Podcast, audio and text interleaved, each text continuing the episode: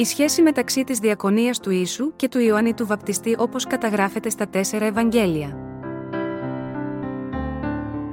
Πολ Τζον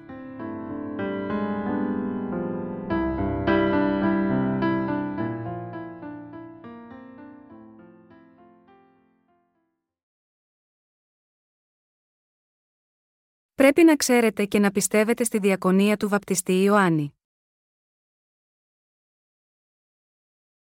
Κατά Μάρκον 1, 1, 2. Αρχή του Ευαγγελίου του Ιησού Χριστού, Ιού του Θεού. Καθώς είναι γεγραμμένον εν τις προφήτες, Ιδού, εγώ αποστέλω τον άγγελόν μου προ προσώπου σου, ώστε θέλει κατασκευάσει την οδόν σου έμπροσθέν σου. Ο Ιωάννης ο βαπτιστής προετοίμασε την οδό του κυρίου. Στο κατά Μάρκον 1, 2 λέει: Ιδού, εγώ αποστέλω τον άγγελόν μου προ προσώπου σου, ώστε θέλει κατασκευάσει την οδόν σου έμπροσθέν σου. Συγχριστιανοί μου, μπορείτε να βρείτε τη δικαιοσύνη του Θεού μόνο αν πετάξετε τις προκαταλήψεις σας και ακολουθήσετε την Αγία Γραφή, ως τον λόγο του Θεού που σας καθοδηγεί. Έτσι, όταν διαβάζετε τον λόγο του Θεού, πρέπει να τον διαβάσετε πάνω από τις δικές σας σκέψεις και σαρκικές επιθυμίες. Μόνο τότε μπορείτε να συνειδητοποιήσετε και να πιστέψετε στο θέλημα του Θεού που θέλει να εκπληρώσετε. Η ίδια αρχή ισχύει και για τη σημερινή βιβλική περικοπή επίσης. Όταν παραμερίσετε τις αρκικέ σκέψεις σας και ακολουθήσετε τον λόγο του Θεού, σας οδηγεί να καταλάβετε σωστά το έργο του Ιωάννη του Βαπτιστή και το έργο του Ιησού. Ο αγγελιφόρος που ο Θεός έστειλε πριν από τον Ιησού δεν είναι άλλος από τον Ιωάννη τον Βαπτιστή. Γιατί ο Θεός λέει στο κατά 11, 10, 11 ότι έστειλε τον Ιωάννη τον Βαπτιστή σε εσάς και εμένα, γιατί ο Ιωάννης ο Βαπτιστής έπρεπε να γεννηθεί έξι μήνες πριν γεννηθεί ο Ισού Χριστός Σίγμα, αυτή τη γη, ο λόγος ήταν, ώστε ο Ιωάννης να εκπληρώσει τα καθήκοντά του ως ο αρχιερέας της παλαιάς διαθήκης Σίγμα, αυτή τη γη. Ένας άλλος λόγος ήταν για να μεταβιβάσει τις αμαρτίες της ανθρωπότητας στον Ιησού Χριστό, τον αμνό του Θεού. Ω απόγονος του Ααρών, του αρχιερέα της παλαιάς διαθήκης, ο Ιωάννης ο Βαπτιστής είχε σταλεί να εκπληρώσει την ιεροσύνη του οίκου του σύμφωνα με το θέλημα του Θεού. Έξι μήνες πριν από τη σύλληψη του Ιησού από την Παρθένο Μαρία, ο Ιωάννης ο Βαπτιστής είχε συλληφθεί με το θέλημα του Θεού στη μήτρα της Ελισάβετ, μιας απόγονου του αρχιερέα Αρών. Αυτό έγινε για χάρη της δικαιοσύνης του Θεού, για να μεταβιβάσει τις αμαρτίες της ανθρωπότητας στον Ιησού Χριστό. Το Ευαγγέλιο του Λουκά εισάγει τον Ιωάννη τον Βαπτιστή, ως γιο του Ζαχαρία, ενός από τους ιερείς από την εφημερία του Αβιά. Αυτό σημαίνει ότι ο πατέρας του Ιωάννη του προδρόμου, ο Ζαχαρίας, γεννήθηκε από την εφημερία του Αβιά, ενός από τους εγγονούς του αρχιερέα Αρών. Η εφημερία του Αβιά αναφέρεται στους απόγονους του. Με άλλα λόγια, αναφέρεται στους απόγονους του αρχιερέα Αρών. Όταν οι απόγονοι του Αρών αυξήθηκαν σε αριθμό, ο βασιλιάς Δαβίδ καθιέρωσε μια περιστρεφόμενη διάταξη για την ιερατεία τους, και οι απόγονοι του Ααρών πρόσφεραν θυσίες, σύμφωνα με αυτή τη σειρά. Οι γη του Ααρών, οι οποίοι ήταν όλοι από τον οίκο του Αρχιερέα, μπορούσαν να υπηρετήσουν ως ιερείς με τη σειρά τους για 15 μέρες ανάλογα με το αντίστοιχο τμήμα τους, εφημερία. Οι απόγονοι του Αρών τήρησαν πιστά την υπηρεσία τους ως ιερείς για το λαό του Ισραήλ, μερικοί ως αρχιερείς και άλλοι ως κοινοί ιερείς. Αυτό συνέβη και επειδή ο Θεός είχε δώσει το προνόμιο και την ευλογία να υπηρετούν ως ιερείς μόνος στου απόγονους του Ααρών. Τα στοιχεία ΓΙ αυτό βρίσκονται στο ενός χρονικών 24, 1, 19 α στραφούμε όλοι σίγμα, αυτή η περικοπή εδώ, και αυτέ ήσανε διαιρέσεις των ιών του Ααρών ή ή του Ααρών, Ναδάβ και Αβιούδ, Ελεάζαρ και Ιθάμαρ. Και απέθανον ο Ναδάβ και ο Αβιούδ έμπροσθεν του πατρός αυτών, και δεν είχον ιούς όθεν ιεράτευσαν ο Ελεάζαρ και ο Ιθάμαρ. Και διήρεσεν αυτούς ο Δαβίδ, τον Τεσαδόκ εκ των ιών Ελεάζαρ, και τον Αχιμέλεχε εκ των ιών του Ιθάμαρ, κατά τα χρέη αυτών εις την υπηρεσίαν αυτών. Ευρέθησαν δε ποιότεροι αρχηγοί εκ των ιών Ελεάζαρ, παρά εκ των ιών Ιθάμαρ και διηρέθησαν ούτω εκ των ιών Ελεάζαρ ήσαν 16 αρχηγοί οίκου πατέρων, και εκ των ιών Ιθάμαρ 8 αρχηγοί του οίκου των πατέρων αυτών. Διήρεσαν δε αυτούς διακλήρων, τούτους προς εκείνους διότι διευθυντέ του Αγιαστηρίου και διευθυντέ του οίκου του Θεού ήσαν εκ των ιών Ελεάζαρ και εκ των ιών Ιθάμαρ. Και κατέγραψεν αυτούς σε Μαία ο ιό του Ναθαναήλ ο γραμματεύς, ο εκ των Λεβιτών, έμπροσθεν του βασιλέως και των αρχόντων και σαδόκ του ιερέως και αχημέλεχιού του Αβιάθαρ και έμπροσθεν των αρχηγών των πατριών των ιερέων και λεβιτών, λαμβανομένης μιας πατριάς εκ του Ελεάζαρ και μιας εκ του Ιθάμαρ.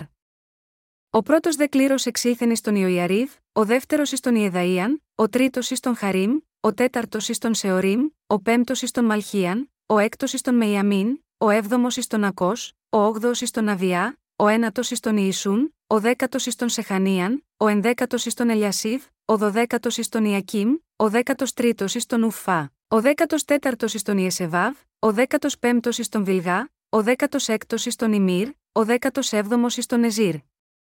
Ο δέκατος όγδοο εις τον Αφισή, ο δέκατος ένατος εις τον Πεθαία, ο εικοστός εις τον Ιεζεκίλ, ο εικοστός πρώτος εις τον Ιαχίν, ο εικοστός δεύτερος εις τον Γαμούλ, ο εικοστός τρίτος εις τον Δελαΐαν, ο εικοστός τέταρτος εις τον Μααζίαν.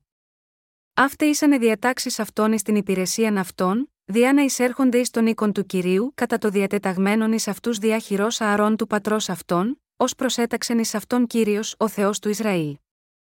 Α στραφούμε επίσης στην αφήγηση της ημέρας του εξυλασμού όταν ο λαός Ισραήλ πρόσφερε τις αιτήσιε θυσίε στον Θεό. Η σκηνή περιγράφεται στο Λεβιτικόν 16, 29, 34, και τούτο θέλει είστε ει εσάς νόμιμων αιώνιων εις τον 7ο μήνα, την δεκάτην του μηνός, θέλετε ταπεινώσιτα ψυχάς σας και δεν θέλετε κάμι ουδέν έργων ούτε ο αυτόχθον ούτε ο ξένος ο παρικών μεταξύ σας, διότι εν τη ημέρα ταύτη ο ιερεύς θέλει κάμι εξηλαίωσιν διά σας, διά να σας καθαρίσει, ώστε να είστε καθαροί από πασών των αμαρτιών ημών ενώπιον του κυρίου. Σάββατον αναπαύσεως θέλει είστε εις εσάς, και θέλετε ταπεινώσιτα ψυχάς σας κατά νόμιμων αιώνιων. Και θέλει κάμι την εξηλαίωση ο ιερεύς, ο Χριστής και καθιερωθείς διά να ιερατεύει αντί του πατρός αυτού, και θέλει ενδυθεί την λινήν στολήν, την στολήν την Αγίαν. Και θέλει κάμι εξηλαίωσιν υπέρ του Αγίου Αγιαστηρίου, και θέλει κάμι εξηλαίωσιν υπέρ της σκηνής του μαρτυρίου και υπέρ του θυσιαστηρίου, και θέλει κάμι εξηλαίωσιν υπέρ των ιερέων και υπέρ παντός του λαού της συναγωγής. Και τούτο θέλει είστε εις εσάς νόμιμων αιώνιων, να κάμνετε εξηλαίωσιν υπέρ των ιών Ισραήλ περί πασών των αμαρτιών αυτών άπαξ του ενιαυτού. Και έγινε καθώς προσέταξεν ο κύριος εις τον Μωυσήν. Πρέπει να συνειδητοποιήσουμε εδώ ότι ο Θεός είχε αναθέσει στους απόγονους του Ααρών το αξίωμα του αρχιερέα για πάντα. Πρόκειται για τον παντοτινό αμετάβλητο νόμο του Θεού για τους απόγονους του Ααρών να εκπληρώνουν το αξίωμα του αρχιερέα. Για την εξηλαίωση του λαού Ισραήλ, ο Θεός θέσπισε ο αρχιερέας να προσφέρει θυσίες περί αμαρτίας κάθε χρόνο τη δέκατη ημέρα του 7ου μήνα. Μετά την πάροδο της εποχής της Παλαιάς Διαθήκης, άρχισε η εποχή της Καινής Διαθήκης, ο Ιωάννης ο Βαπτιστής γεννήθηκε στον οίκο του αρχιερέα Ααρών για να εκπληρώσει τη διακονία της μεταβίβασης όλων των αμαρτιών της ανθρωπότητας στον Ιησού Χριστό βαπτίζοντάς τον. Με άλλα λόγια, ο ρόλος του Ιωάννη του Βαπτιστή ήταν να εκπληρώσει το αξίωμα του τελευταίου αρχιερέα της Παλαιάς Διαθήκης. Το κατά Μάρκον 1, 1, 2 μιλάει για το έργο του Ιωάννη του Βαπτιστή. Είναι γραμμένο στο κατά Λουκάν 1, 5, υπήρξεν επί των ημερών Ηρόδου, του βασιλέως της Ιουδαίας, ιερεύστη το όνομα Ζαχαρίας εκ της εφημερίας Αβιά, και η γυνή αυτού ή το εκ των θυγατέρων του Ααρών, και το όνομα αυτής Ελισάβετ. Αυτή η περικοπή αναφέρει ότι τόσο ο Ζαχαρίας όσο και η σύζυγός του Ελισάβετ ήταν απόγονοι του Ααρών. Αυτό που πρέπει να συνειδητοποιήσουμε και να πιστέψουμε από αυτή την αφήγηση, είναι το έργο του Ιωάννη του Βαπτιστή και το μυστήριο του Ευαγγελίου του Ήδατος και του Πνεύματος. Ο Ιωάννης ο Βαπτιστής γεννήθηκε από τον Ζαχαρία και την Ελισάβετ, και οι δύο αυτοί ανήκαν στον οίκο του Ααρών, του πρώτου αρχιερέα της Παλαιάς Διαθήκης. Ο Θεός έκανε ώστε ο Ιωάννης ο Βαπτιστής να γεννηθεί από τον Ζαχαρία και τη σύζυγό του, έτσι ώστε ο Ιωάννης, πρώτα απ' όλα, να κληρονομούσε το αξίωμα του αρχιερέα Σίγμα, αυτή τη γη. Ω εκπρόσωπος της ανθρωπότητας που θα βάφτιζε τον Ιησού, ο Ιωάννης ο Βαπτιστής έμελε να εκπληρώσει τα καθήκοντα του τελευταίου ιερέα της εποχής της Παλαιάς Διαθήκης.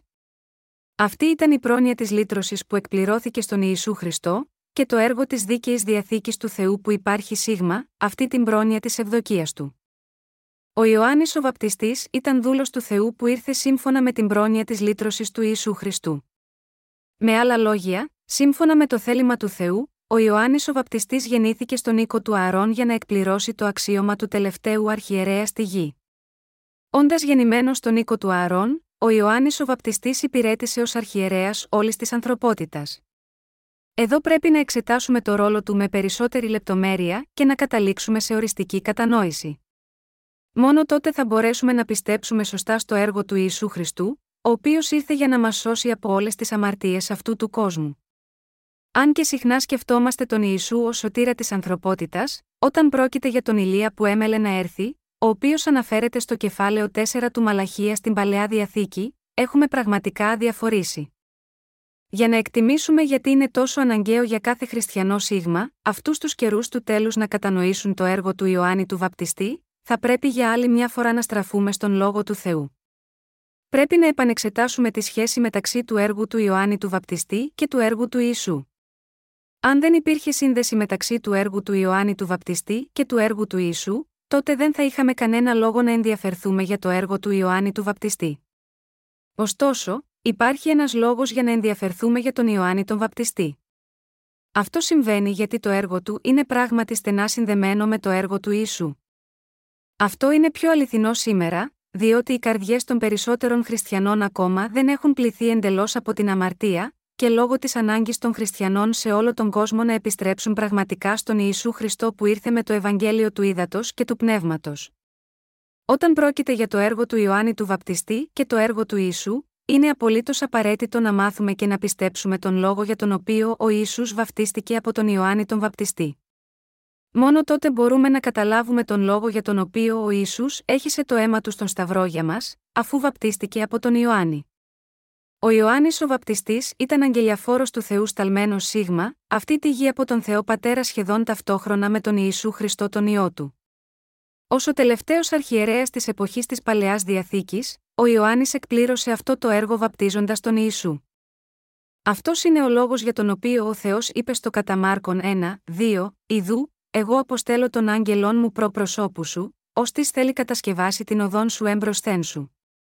Πρέπει να συνειδητοποιήσουμε ότι εδώ οι συγγραφείς των τεσσάρων Ευαγγελίων της κοινή Διαθήκης, όλοι φέρνουν στην προσοχή μας πρώτα το έργο του Ιωάννη του Βαπτιστή, πριν μιλήσουν για τον Ιησού Χριστό. Ο Μάρκος, ένας μαθητής του Ιησού, πρώτα μιλάει για το έργο του Ιωάννη του Βαπτιστή, ο οποίος μεταβίβασε τις αμαρτίες του κόσμου στον Ιησού.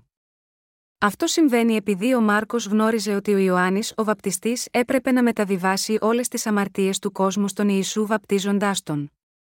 Ο Ιωάννης ο Βαπτιστής ήταν ο άνθρωπος που μεταβίβασε τις αμαρτίες της ανθρωπότητας στον Ιησού μέσω του βαπτίσματος.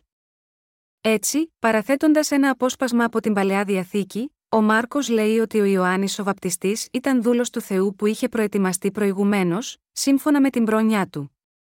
Ο λόγος είναι, επειδή μόνο όταν όλοι κατανοήσουμε σωστά το έργο του Ιωάννη του Βαπτιστή, μπορούμε επίσης να κατανοήσουμε και να πιστέψουμε σωστά στο έργο του Ιησού.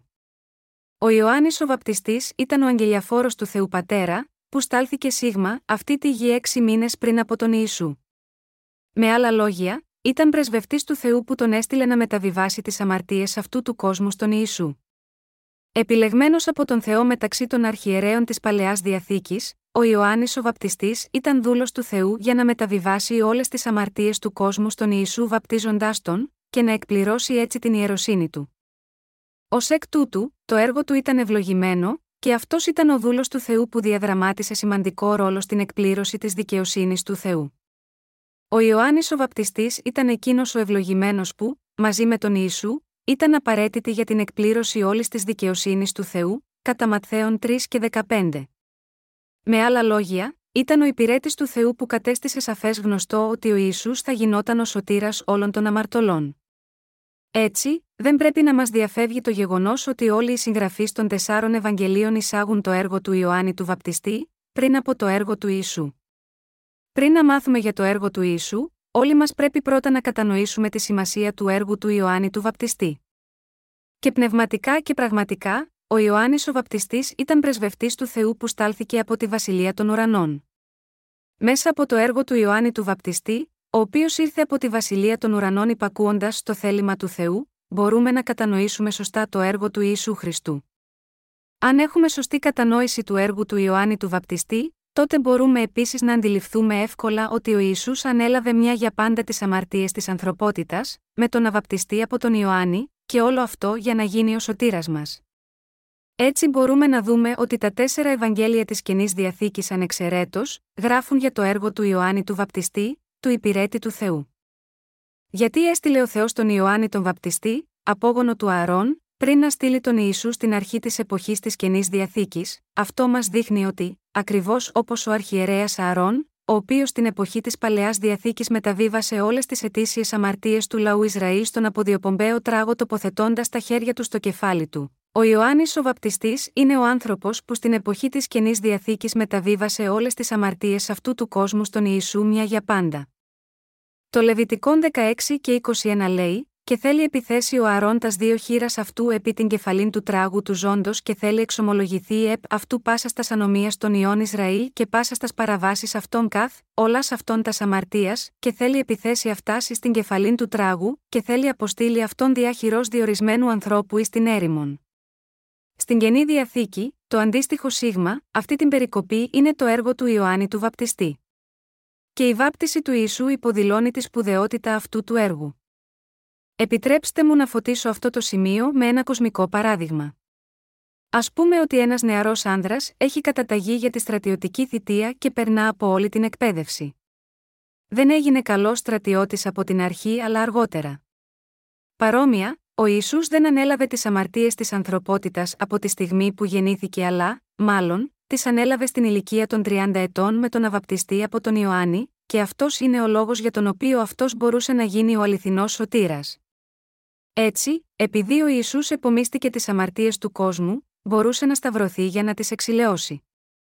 Τα ζώα των θυσιών της παλαιάς διαθήκης γίνονταν προσφορά εξηλαίωσης αποδεχόμενα τις ετήσιες αμαρτίες των Ισραηλιτών όλες με μίας, μέσω της τοποθέτησης των χεριών του αρχιερέα. Παρόμοια, ο Ιωάννης ο Βαπτιστής εκπλήρωσε το σημαντικό έργο της μεταβίβασης των αμαρτιών αυτού του κόσμου στη θυσιαστική προσφορά που ονομάζεται Ιησούς Χριστός, ο αμνός του Θεού, βαπτίζοντάς τον. Αναφερόμενη σίγμα αυτή την αλήθεια, η επιστολή προς Εβραίους 10, ένα λέει, διότι ο νόμος, έχων σκιάν των μελών αγαθών, ουχή αυτήν την εικόνα των πραγμάτων, δεν δυνατέ ποτέ δια των αυτών θυσιών, τας οποίας προσφέρουσι κατ εν αυτόν πάντοτε να τελειοποιήσει τους προσερχομένους. Η Αγία Γραφή λέει επίσης, στον Ισαΐα 40, 3, Φωνή βόντο εν τη ερήμο, ετοιμάσατε την οδόν του κυρίου, ευθείας κάμετε εν τη ερήμο τας στρίβου του Θεού ημών. Ο Θεός Πατέρας λέει ότι μεταβίβασε όλες τις αμαρτίες του κόσμου στον ιό του Ιησού μια για πάντα, μέσω του Ιωάννη του Βαπτιστή. Κάθε μια και όλες οι αμαρτίες του κόσμου μεταβιβάστηκαν στο κεφάλι του Ιησού μέσω του βαπτίσματος που έλαβε από τον Ιωάννη τον Βαπτιστή. Πριν σταυρωθεί ο Ισού, επομίστηκε τις αμαρτίες του κόσμου μέσω του βαπτίσματος που έλαβε από τον Ιωάννη. Η καινή διαθήκη εισάγει το έργο του Ιωάννη του Βαπτιστή πριν από το έργο του Ιησού, στην αρχή καθενός από τα τέσσερα Ευαγγέλια. Όπως γράφει στην παλαιά διαθήκη, ο Ιωάννης ο Βαπτιστής ήταν ένας αγγελιαφόρος του Θεού.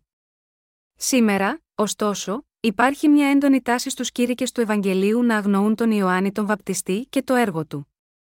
Αυτό είναι μια μεγάλη πνευματική πλάνη και ένα εξαιρετικά σοβαρό πρόβλημα. Είναι σαν να αγνοείται η σοφία του Θεού και το σχέδιό του για να δώσει σε όλους τους ανθρώπους την αιώνια ζωή. Ωστόσο, πρέπει να αναγνωρίσετε ότι μόνο με την πλήρη κατανόηση και την πίστη στο έργο του Ιωάννη του Βαπτιστή μπορείτε να συνειδητοποιήσετε ότι ο Ιησούς Χριστός είναι πράγματι ο αληθινός σωτήρας της ανθρωπότητας. Αν υπηρετείτε χωρίς αυτή τη γνώση, σοφία και πίστη, δεν μπορείτε ποτέ να υπηρετείτε σωστά θα μετατραπείτε μόνο σε έναν κοσμικό θρησκευτικό επαγγελματία που διακηρύττει μόνο το κέλυφος, παραμελώντας τον πυρήνα του Ευαγγελίου του Ήδατος και του Πνεύματος. Χωρίς τη διδασκαλία του ρόλου του Ιωάννη του Βαπτιστή στην εκκλησιαστική κοινότητα, ο ιεροκήρυκας δεν μπορεί να τους οδηγήσει στον Ιησού Χριστό που ήρθε με το Ευαγγέλιο του Ήδατος και του Πνεύματος. Αυτό δεν είναι τίποτα περισσότερο από το να δίνει ένα κούφιο κήρυγμα. Υπό αυτό το πρίσμα, η πλειονότητα των χριστιανών σήμερα, που ισχυρίζονται ότι πιστεύουν στον Ιησού, ζουν πραγματικά τη ζωή της πίστης τους χωρίς να συνειδητοποιούν το μυστήριο του Ευαγγελίου του Ήδατος και του Πνεύματος. Αυτός είναι ο λόγος που ακόμα και αν πιστεύουν στον Ιησού ως σωτήρα τους, οι αμαρτίες τους δεν έχουν εξαλειφθεί και εξακολουθούν να παραμένουν για πάντα καταραμένοι. Η πίστη των ανθρώπων είναι άχρηστη, και αυτοί διαπράττουν την πλάνη της διαφθοράς του χριστιανισμού σε απλή κοσμική θρησκεία, όταν υποτίθεται ότι φέρνει αιώνια ζωή. Ω αποτέλεσμα, υπάρχουν πολλοί χριστιανοί σήμερα που λένε ότι έχουν ακόμα αμαρτία παρ, όλο που δηλώνουν φανερά ότι πιστεύουν στον Ιησού. Γάμα γιώτα αυτούς τους ανθρώπους, ο καθένας είναι αμαρτωλός είτε πιστεύει στον Ιησού είτε όχι. Δεδομένου ότι τόσο οι κοσμικοί άνθρωποι όσο και οι χριστιανοί είναι πάντοτε αμαρτωλοί στο πνεύμα τους, δεν υπάρχει τίποτα που να τους ξεχωρίζει. Αν υπάρχει οποιαδήποτε διαφορά, αυτή είναι μόνο ότι κάποιοι αμαρτωλοί γνωρίζουν τις αμαρτίες τους, ενώ άλλοι δεν το κάνουν. Εφόσον όλοι ζουν ως αμαρτωλοί, είναι το ίδιο.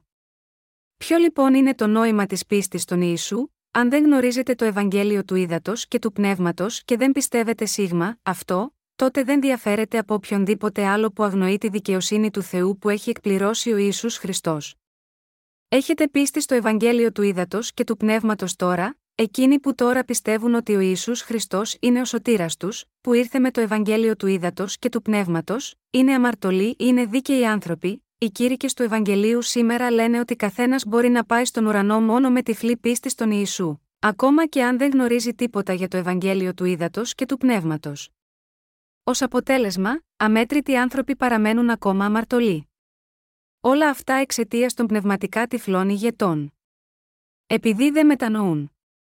Πώς μπορούν οι χριστιανοί σήμερα να λένε ότι πιστεύουν στον Ιησού ως σωτήρα τους, χωρίς καμία γνώση του Ευαγγελίου του Ήδατος και του Πνεύματος, ο ίδιος ο Ιησούς μαρτύρησε για τον Ιωάννη τον Βαπτιστή στην Αγία Γραφή, ομολογώντας: Ήρθε προς εμά ο Ιωάννης εν οδό δικαιοσύνης. Έτσι, με αυτό δεδομένο, μπορεί κάποιος να αποκτήσει πραγματικά το πλήσιμο των αμαρτιών του ανεφόρων, λέγοντας απλώς ότι πιστεύει στον Ιησού, μπορεί ο οποιοδήποτε λειτουργός που δεν γνωρίζει το έργο του Ιωάννη του Βαπτιστή πραγματικά να πει ότι ξέρει και πιστεύει στον Ιησού σωστά, όχι, φυσικά όχι. Γάμα γιώτα, αυτό πρέπει να καταλάβουμε σαφώς το έργο του Ιωάννη του Βαπτιστή όπως και το έργο του Ιησού. Στο κατά Ματθαίων 21 και 32 λέει, διότι ήρθε προς εμά ο Ιωάννης εν οδό δικαιοσύνης, και δεν επιστεύσατε εις αυτόν ή τελώνε όμως και επόρνε επίστευσαν εις αυτόν εσεί δε ειδώντες δεν μετεμελήθητε ύστερον, ώστε να πιστεύσετε εις αυτόν. Ο χριστιανισμός σήμερα καυχιέται μόνο για τη μακρά ιστορία του. Εφόσον οι χριστιανοί ηγέτες σήμερα δεν γνωρίζουν πραγματικά το έργο του Ιωάννη του Βαπτιστή σε σχέση με το έργο του Ιησού, ακόμα και αν προσπαθούν σκληρά για να ευαγγελίζουν, εκείνοι που ευαγγελίζουν δεν μπορούν να φέρουν τον πραγματικό καρπό της σωτηρίας. Είναι σπαρακτικό να βλέπουμε ότι οι περισσότεροι χριστιανοί δεν έχουν ιδέα πώς έχουν καθαριστεί όλες οι αμαρτίες τους, όπως είναι γραμμένο, ο λαός μου υφανεί στη ΔΕΛΤΑ Ιώτα, έλλειψη γνώσεως επειδή σε απέρριψα στη γνώση και εγώ απέρριψα σε από του να ιερατεύει σε με επειδή ελισμόνησα στον νόμον του Θεού σου, και εγώ θέλω λησμονήσει τα τέκνα σου ω η 4, 6. Επιτρέψτε μου εδώ να σας πω μια ιστορία. Πολύ καιρό πριν, σε ένα απομακρυσμένο χωριό, υπήρχαν δύο αδέλφια που ήταν τελείως αγράμματα. Ο μεγαλύτερος αδελφός άφησε το χωριό του για να βρει δουλειά, αλλά είχε επιστρέψει στην πατρίδα για διακοπές. Μία μέρα πριν από την ημέρα των ευχαριστειών, πήγε πεζοπορία με τον μικρότερο αδελφό τους σε ένα κοντινό λόφο. Καθώς ήταν φθινόπορο, υπήρχαν πολλές πινακίδες προειδοποίησης για πρόληψη των δασικών πυρκαγιών. Έτσι, οι αδελφοί συνάντησαν τυχαία μια τέτοια πινακίδα κρεμασμένη ανάμεσα σε δύο ηλεκτρικούς στήλους, με την επιγραφή Προσοχή στις πυρκαγιές γραμμένη με κόκκινο χρώμα σε λευκό φόντο. Ο νεότερος αδελφός είχε δει ότι ο μεγάλος αδελφός του είχε επιστρέψει στο σπίτι εντελώς αλλαγμένος ύστερα από μακρά απουσία, ντυμένος καλά και αρκετά μοντέρνα, και έτσι σκέφτηκε ότι ο μεγάλος αδελφός θα μπορούσε να διαβάσει τι έγραφε η πινακίδα. Με αυτή τη σκέψη ρώτησε τον αδελφό του, τι λέει αυτή η πινακίδα, ο μεγάλος αδελφός στην πραγματικότητα δεν είχε ιδέα τι έλεγε η πινακίδα, αλλά, εφόσον ο μικρός αδελφός του τον ρώτησε, ένιωσε ότι έπρεπε να δώσει μια απάντηση για να σώσει την αξιοπρέπειά του. Έτσι κοίταξε γύρω, και δεδομένου ότι η πινακίδα κρεμόταν επάνω σε ένα ηλεκτρικό στήλο, είπε στον μικρό αδελφό του: Η πινακίδα λέει. Ηλεκτρικό στήλος. Εντυπωσιασμένος, ο μικρός αδελφός ξέσπασε σε επένους για τον μεγάλο αδελφό του, λέγοντας: Ω, πόσο έξυπνος είσαι. Όμως λίγο αργότερα συνάντησαν μία άλλη πινακίδα. Αυτή τη φορά, το κείμενο έγραφε προσέχετε στις δασικές πυρκαγιές. Ο μικρός αδελφός, φυσικά, δεν είχε ιδέα για το νόημά της, αφού ήταν τελείως αγράμματος. Έτσι, ρώτησε και πάλι τον μεγάλο του αδελφό, τι λέει αυτή η επιγραφή, ο μεγάλος αδελφός είχε δώσει στον μικρό αδελφό του κάποια αυτοσχέδια απάντηση, αλλά τώρα ο μικρός αδελφός ρωτούσε ξανά γάμα γιώτα, αυτό σκέφτηκε τι έπρεπε να απαντήσει. Καθώς όμως πρόσεξε ότι αυτή η πινακίδα είχε μια λέξη περισσότερη από την προηγούμενη, είπε, λέει άλλος ένας στήλος. Για άλλη μια φορά, ο μικρός αδελφός εντυπωσιάστηκε. Συνεχίζοντας την πορεία τους, συζητούσαν για όλα όσα είχαν συμβεί στη ζωή τους όσο ήσαν χωριστά, διηγούμενοι στιγμές χαράς και λύπης. Αλλά έφτασαν εμπρός σε μια ακόμη πινακίδα. Αυτή τη φορά έλεγε: Μεγάλη προσοχή στις δασικές πυρκαγιές. Έτσι, ο μικρός αδελφός ρώτησε και πάλι: Τι λέει αυτή η πινακίδα; Ο μεγάλος αδελφός τότε σκέφτηκε και είπε: Λέει και άλλος ένας ηλεκτρικός στήλος. Συνέχισαν την πεζοπορία, οπότε είδαν μία ακόμη πινακίδα. Αυτή τη φορά έγραφε: Δείξτε πολύ μεγάλη προσοχή στις δασικές πυρκαγιές. Έτσι, ο μικρός αδελφός ρώτησε για μία ακόμα φορά: Τι σημαίνει αυτή η επιγραφή, ο μεγάλος αδελφός σκέφτηκε ξανά και είπε: Λέει, ακόμη ένας άλλος ηλεκτρικός στήλος. Και πάλι, ο μικρός αδελφός ήταν εντυπωσιασμένος με τον αδελφό του και του είπε: Ξέρεις τόσα πολλά. Όταν φύγεις από το σπίτι, θέλω να με πάρεις μαζί σου. Τελειώνοντας την βόλτα τους, συνάντησαν μια ακόμη πινακίδα που είχε ακόμα περισσότερες λέξεις. Έλεγε: Κοιτάξτε ξανά αν έσβησε καλά η φωτιά που ανάψατε. Έτσι, ο μικρός αδελφός ξαναρώτησε: Τι λέει αυτή τη φορά, όλες οι προηγούμενες απαντήσεις είχαν να κάνουν με ηλεκτρικούς στήλους, αλλά τι υποθέτεται ότι απάντησε ο μεγάλος αδελφός αυτή τη φορά, είπε: Λέει, αυτός είναι ακόμα ένας ηλεκτρικός στήλος. Έτσι, με αυτόν τον τρόπο, ο μεγάλος αδελφός κατάφερε να εντυπωσιάσει τον μικρό αδελφό του. Μεταξύ αυτών που κηρύττουν σήμερα το Ευαγγέλιο, επίσης υπάρχουν πολλοί άνθρωποι που είναι ακριβώς όπως ο μεγάλος αδελφός στην ιστορία μας. Παρόλο που δεν ξέρουν πως ακριβώς ο Ιησούς ανέλαβε τις αμαρτίες τους, εξακολουθούν να επιμένουν στα τυφλά ότι αφού ο Θεός τους αγαπά και τον θυσίασε γάμα γιώτα, αυτούς, έχουν σωθεί μόνο με την πίστη στο σταυρό του Ιησού. Αλλά αυτό είναι εντελώς λάθος. Μπορείτε να καταλάβετε μια πινακίδα, μόνο αν ξέρετε τα γράμματα και το νόημά της. Μπορούμε να καταλήξουν σε ορθή κατανόηση του Ευαγγελίου του Ήδατος και του Πνεύματος, μόνο όταν έχουμε σωστή γνώση για τον Ιωάννη τον Βαπτιστή. Σήμερα, μπορούμε να πιστέψουμε στον Ιησού μέσω του Ιωάννη του Βαπτιστή, δηλαδή μέσω της μαρτυρίας του Ιωάννη του Βαπτιστή, όπως είναι γραμμένη μέσα στις γραφές. Ο Ιωάννης μαρτύρησε για το ποιος ήταν ο Ισού, τι αμαρτίες σήκωσε, πώς τις ανέλαβε, ότι ήταν ο ιό του Θεού, και ότι έπρεπε να επομιστεί όλες τις αμαρτίες μας. Ο Απόστολος Ιωάννης και ο Ιωάννης ο Βαπτιστής είναι διαφορετικά πρόσωπα. Ο Απόστολος Ιωάννης είναι ένας μαθητής του Ιησού, ενώ ο Ιωάννης ο Βαπτιστής είναι ένας αγγελιαφόρος του Θεού, ο αντιπρόσωπος της ανθρωπότητας, ένας απόγονος του Ααρών, ο τελευταίος προφήτης της ανθρώπινης φυλής και ο τελευταίος αρχιερέας της. Ο Ιωάννης ο Βαπτιστής είναι δούλος του Θεού σταλμένος από τον Πατέρα. Είναι γραμμένος στο κατά Ιωάννη 1, 6, 7, υπήρξε ένα άνθρωπος απεσταλμένος παρά Θεού, ονομαζόμενος Ιωάννης, ούτως ήθενη μαρτυρίαν, διά να μαρτυρήσει περί του φωτός, διά να οι πάντες δέλτα γιώτα αυτού. Ο Απόστολος Ιωάννης μαρτυρεί εδώ ότι υπήρξε ένας άνθρωπος σταλμένος από τον Θεό με το όνομα Ιωάννης, και ότι μέσω της μαρτυρίας του πιστεύουμε στον Ιησού Χριστό. Χωρίς τη μαρτυρία του Ιωάννη του Βαπτιστή που αναφέρεται στο κατά Ιωάννη 1, 7, πώς αλλιώς θα μπορούσαμε εσείς και εγώ να έχουμε πιστέψει στον Ιησού σωστά, δεδομένου ότι ποτέ δεν έχουμε δει τον Ιησού, και ότι όλοι είμαστε από διαφορετικές πολιτισμικές, εθνικές και θρησκευτικές προελεύσεις, πώς θα μπορούσαμε να έχουμε πιστέψει στον Ιησού ως σωτήρα μας, αν δεν γνωρίζαμε το έργο που εκπληρώθηκε από τον Ιωάννη τον Βαπτιστή, αν δεν γνωρίζαμε πότε ακριβώς οι αμαρτίες μας μεταβιβάστηκαν στον Ιησού, αν.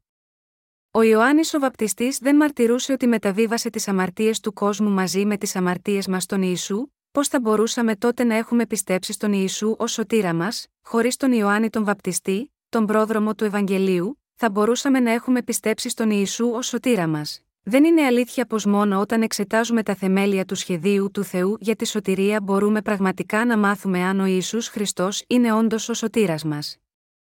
Μόνο όταν ξέρουμε ακριβώς πότε, πώς και μέσω τίνος μεταβιβάστηκαν οι αμαρτίες μου και οι αμαρτίες σας στον Ιησού, μπορούμε πραγματικά να πιστεύουμε σίγμα αυτόν.